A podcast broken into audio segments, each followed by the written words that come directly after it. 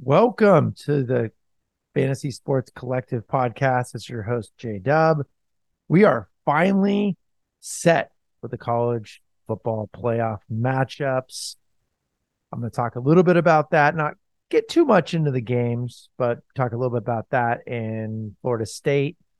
And then I'm going to go deep on who the college fantasy football All Americans were this year. Just go through all those names, top first team, second team, just highlight who are the players that made a difference in this year. So we'll catch that on the flip side. This is America. Don't get you slipping now. Don't get you slipping now. Look what I'm whipping now. Okay, what did we learn this week? We finally have the four CFP participants. Texas is playing Washington, Michigan's playing Alabama, and all the talk is about Florida State. Did they get screwed? Look, I don't think so. It was just a shitty situation in a year where we had three Power Five conference undefeated champions, a strong one loss league champ in the SEC, and Big 12. And I think the complicating factor, just to cut to the chase, was that they played each other in this season. And the much stronger team lost at home early season to the weaker team but when you get to the final end of the season, it's tough to leave out. It's tough to leave out an SEC champion because SEC is a great conference. Uh, they've earned that over the last 20 years, and particularly even this year. And you can't leave out Alabama, who's been one of the best programs, or actually been the best program in the last 15 years. Let's just be straight and honest with that. Who beat a two-time consecutive champion who hadn't lost in a year and a half in Georgia in the SEC championship game. But if you're going to uh, put them in, you can't leave out Texas, who only has one loss against a very good Oklahoma team and who beat Alabama at Alabama Bama in October. So it was a tough situation. Then you could say, hey, did FSU deserve it over Washington or Michigan? But that's a hard argument to be made too, given the strength of the Pac 12 this year and just the, the legacy strength of the Big Ten. I would argue the Big Ten, quite frankly, the rec or the uh, schedule Michigan played, and the quality of the Big Ten was really low this year. Just look at the number of teams that were ranked consistently this week. Penn State was solid and very deserving. They're going to a, a New Year's Day bowl, or they're going to one of the big six bowls, I guess they call it, since it's not New Year's Day this year. And then, but then after that, it's Iowa and Michigan played Iowa in the title game. Michigan, Iowa is just horrendous. That's a, a disgrace the Pac 12 had a bunch of great teams, a bunch of teams ranked all year long. They all beat up on each other. But even at the end, you had Oregon, who was a really good team. I, I, would put them up against a lot of these other teams. I'd love to see them play someone like a Penn State or even FSU. I think they would have been right there with them, probably better than Penn State, quite frankly. But you had Washington beat them twice, once at home and once in the, the Pac 12 championship game. They beat everyone they played. They had a complete season. It's hard to leave them out. I think it I think is it fair that they got they put out? No. And quite frankly, I think the argument needs to be made that we need to focus on why are we still a 14 playoff here? This is stupid. Every other level of college football is a 16 playoff, 16 team playoff. We're here because the college presidents, the ADs, and the NCAA had historically outsourced this D1 football title to the bowl games. That's just stupid. They're slowly pulling that back. But so, yes, Florida State didn't get a fair shake. And the answer is to accelerate the larger playoff format ASAP, period. As for the matchups, I'll touch on those in a future episode, but high level, Texas and Washington is a really good matchup. This should be a tight game. I don't know who I like better, but this is a matchup that I'll be watching with keen interest. Ton of NFL talent. The other game could be great, and I'll be rooting for the Big Ten to break through for the versus the SEC, but mostly because I like to see a new conference win the title. And let's be honest here, Alabama looks great. They figured something out. Jalen Milroe looks like the real deal. They're dynamic. They're back to the throw in. They can run the ball. And they soundly beat Georgia, who, in my estimation, probably is one of the top four teams in the league. And if you were really doing this based on merit and quality of program, you probably have Georgia and Alabama in the final four. I don't even want to touch who the other team, two teams would be. Probably Michigan and Washington, and and Texas gets screwed in that scenario. But regardless, like that's pretty solid. So this could be a lopsided affair, though. I hope I'm wrong. Okay. On that note, what I really want to get to is what 2023 college fantasy All American teams. Uh, I got a first team and a second team. These are the players who made college fantasy football championships this year. These are the guys that just performed well. You're gonna you're gonna hear a lot of names you probably know and and love, and guys will likely play in the NFL, and you're gonna hear some guys that that may not. So, without further ado, I'm gonna kick it off with the first team. First and foremost, this guy dominated in researching this blew my mind. He averaged nine points per game more than any other player. And it's quarterback Jayden Daniels of LSU. He's a finalist for the Heisman. I think he's got a great shot at winning. If he doesn't win it, it's simply because LSU fell apart there at the end, lost too many games, and he'll probably lose it to Michael Penix, potentially Bo Nix, but I'd be surprised in that. I think Michael Penix may may surprise people and get the Heisman.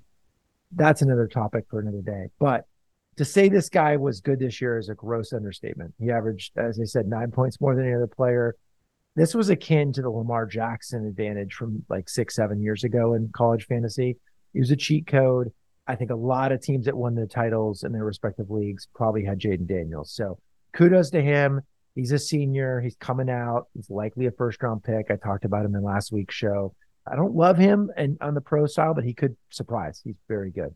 I got two running backs in the first team. So Ra- Ramon Davis, I'm probably mispronouncing his first name, University of Kentucky senior top scoring running back in college fantasy this year. He averaged 22 points per game. This guy scored 20 TDs. He was a dual threat, had seven TDs through the air, 13 on the ground, bunch of catches.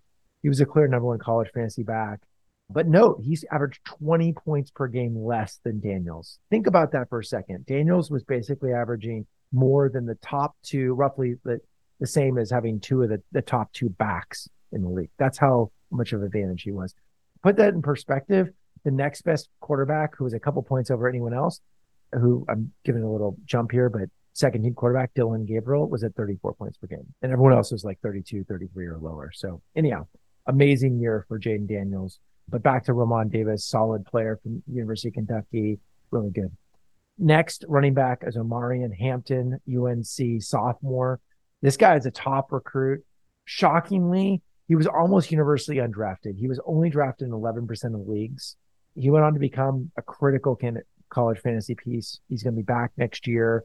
Very dynamic, explosive player. Expect good things out of him. Maybe he's not as good as a junior simply because Drake Maye's gone.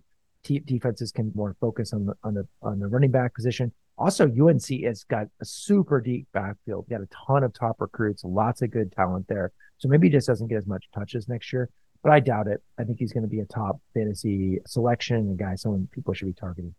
Okay, at receiver, these two names you're going to totally know, and they're both guys that should be drafted high in the NFL draft, both juniors, but likely to come out this year. First one is Malik Nabers, LSU, is a junior. He averaged 23 points per game. Look, did Neighbors benefit from Daniels exploding this year or vice versa? I suspect they both helped each other.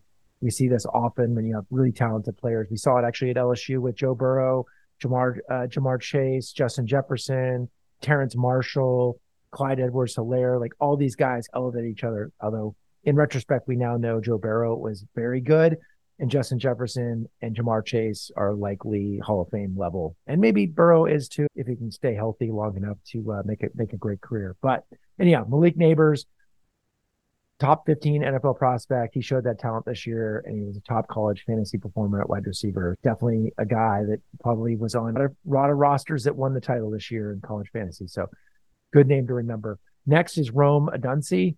I'm definitely pronouncing this guy's name wrong, but UW, University of Washington Jr. He averaged 21 points per game. He's a pro prospect, likely top 10 pick. He paired really well with Penix. He had a huge season big reason why, or a, a, definitely a factor on the offensive side of the ball, why Washington went undefeated and was playing in the CFP. So really good stuff there. Great player. Tight end. And I want to make emphasize this tight end first team All America is Brock Bowers. He missed a bunch of games, but he still made this list because he was five points per game. That's great. Yeah. Or actually four points per game higher than any other tight end. And even though he missed a bunch of games, he still scored more total fantasy points than any other tight end this year. But think about that 14 points per game. He's basically seven to eight, nine points below the top players at running back, wide receiver. That's a huge gap. Basically, tight end is a wasteland right now. It's not a place you should be investing a lot of early capital when you're doing a draft. It's an interesting thing because Brock Bowers is a guy, he's going to be a top 10 NFL pick, clear top NFL prospect, likely coming out this year. Just very interesting when you look at that gap. Anyhow, he was a great player though when he was healthy. He was the guy you wanted. I don't know if he translated a lot of college fantasy championships though, given the the depth and dearth, quite frankly, of high scorers in at tight end position. Kicker, very interesting guy here, Bert Auburn, University of Texas, junior. Likely he's going to be back. Auburn scored more than two points per game more than the next kicker. He was an advantage for all those that had him. Maybe he was a difference maker for some fantasy championships. I doubt it, but he's the first team All American on this list. Good stuff for him. Okay, second team. I already mentioned Dillon Gabriel, Oklahoma quarterback. He's a senior. Um, he, this was close between him and Bo Nix. Could have gone either way uh, with these guys, but ultimately decided it was him. He was a slightly more points per game. Nix was was right there, had more total points. I think he played an extra game because of the Copper Championship game, but it was a point per game lower. So Gabriel gets it. Look, he's a good guy, good player. What's interesting is it came out, news came out today. He's entered the transfer portal, which is insane. He's a fifth year senior, by the way.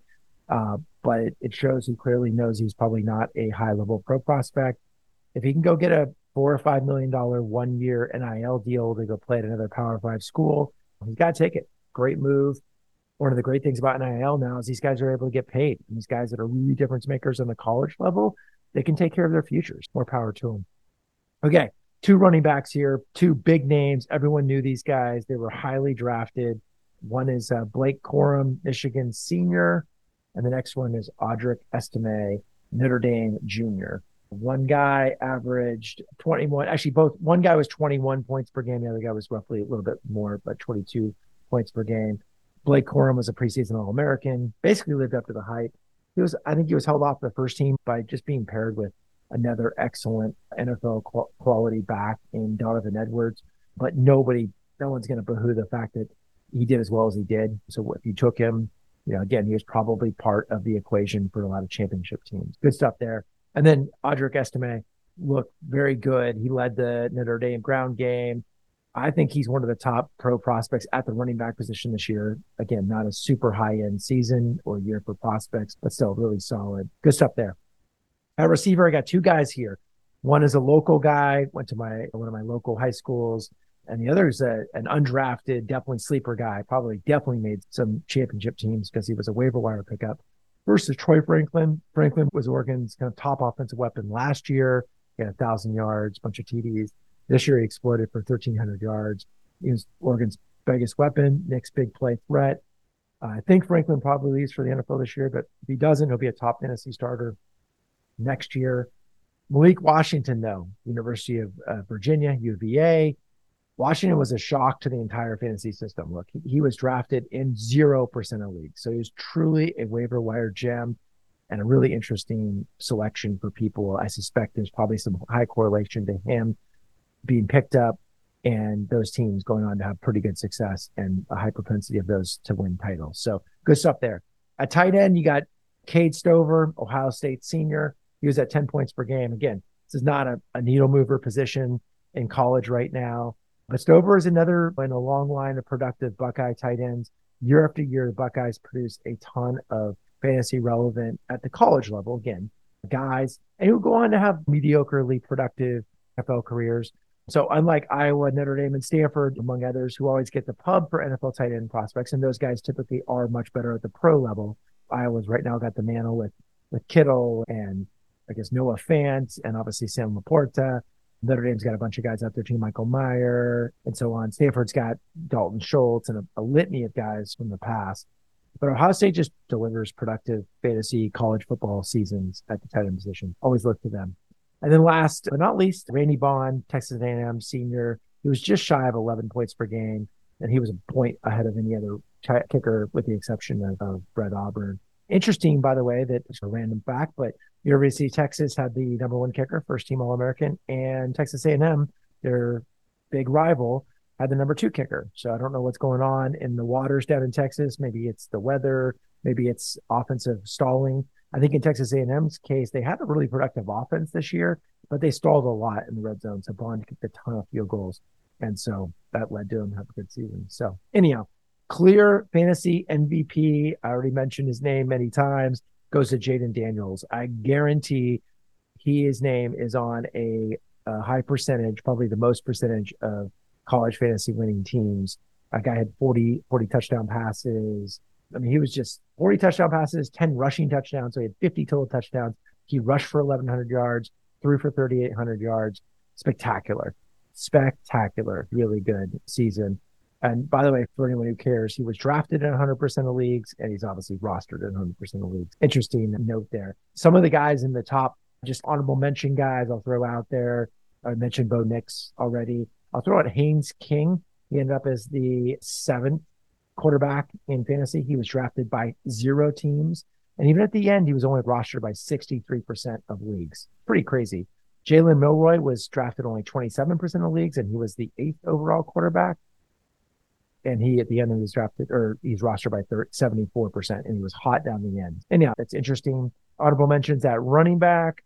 I mentioned Cody Schrader, Missouri. He's a senior, but he's got a he's got another year left if he wanted to come back. I suspect he will because he's a dynamic white running back. Doubt he's going to be highly drafted in the next level. But he was drafted in only 26% of leagues. And even at the end, he's only rostered by 74%. And he was the fifth overall fantasy uh, back ended up with 1,500 yards, actually almost 17, 1,670 yards and 13 touchdowns. So really impressive year for him.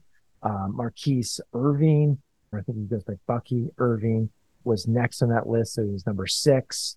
He was drafted 100%, rostered 100%. So not really that that crazy.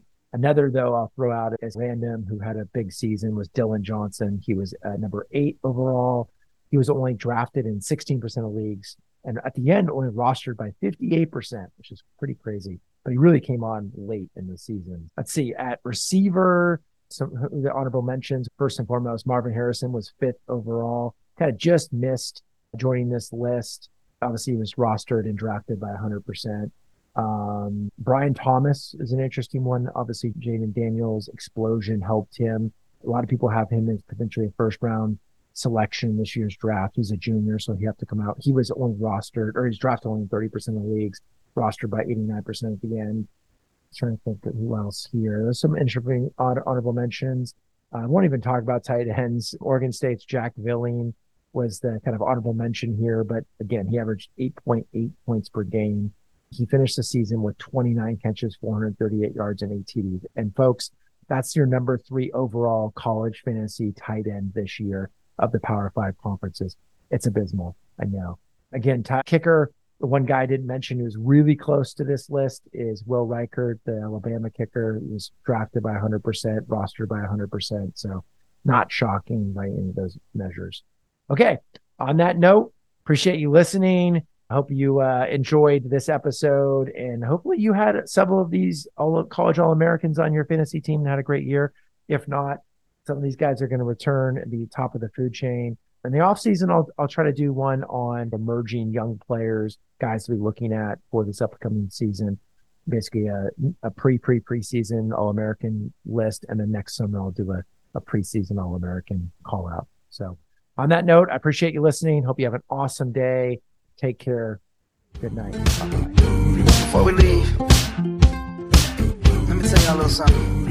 Uptown, funk you up. Uptown, funk you up. Uptown, funk you up. Uptown, funk you up. I said, Uptown.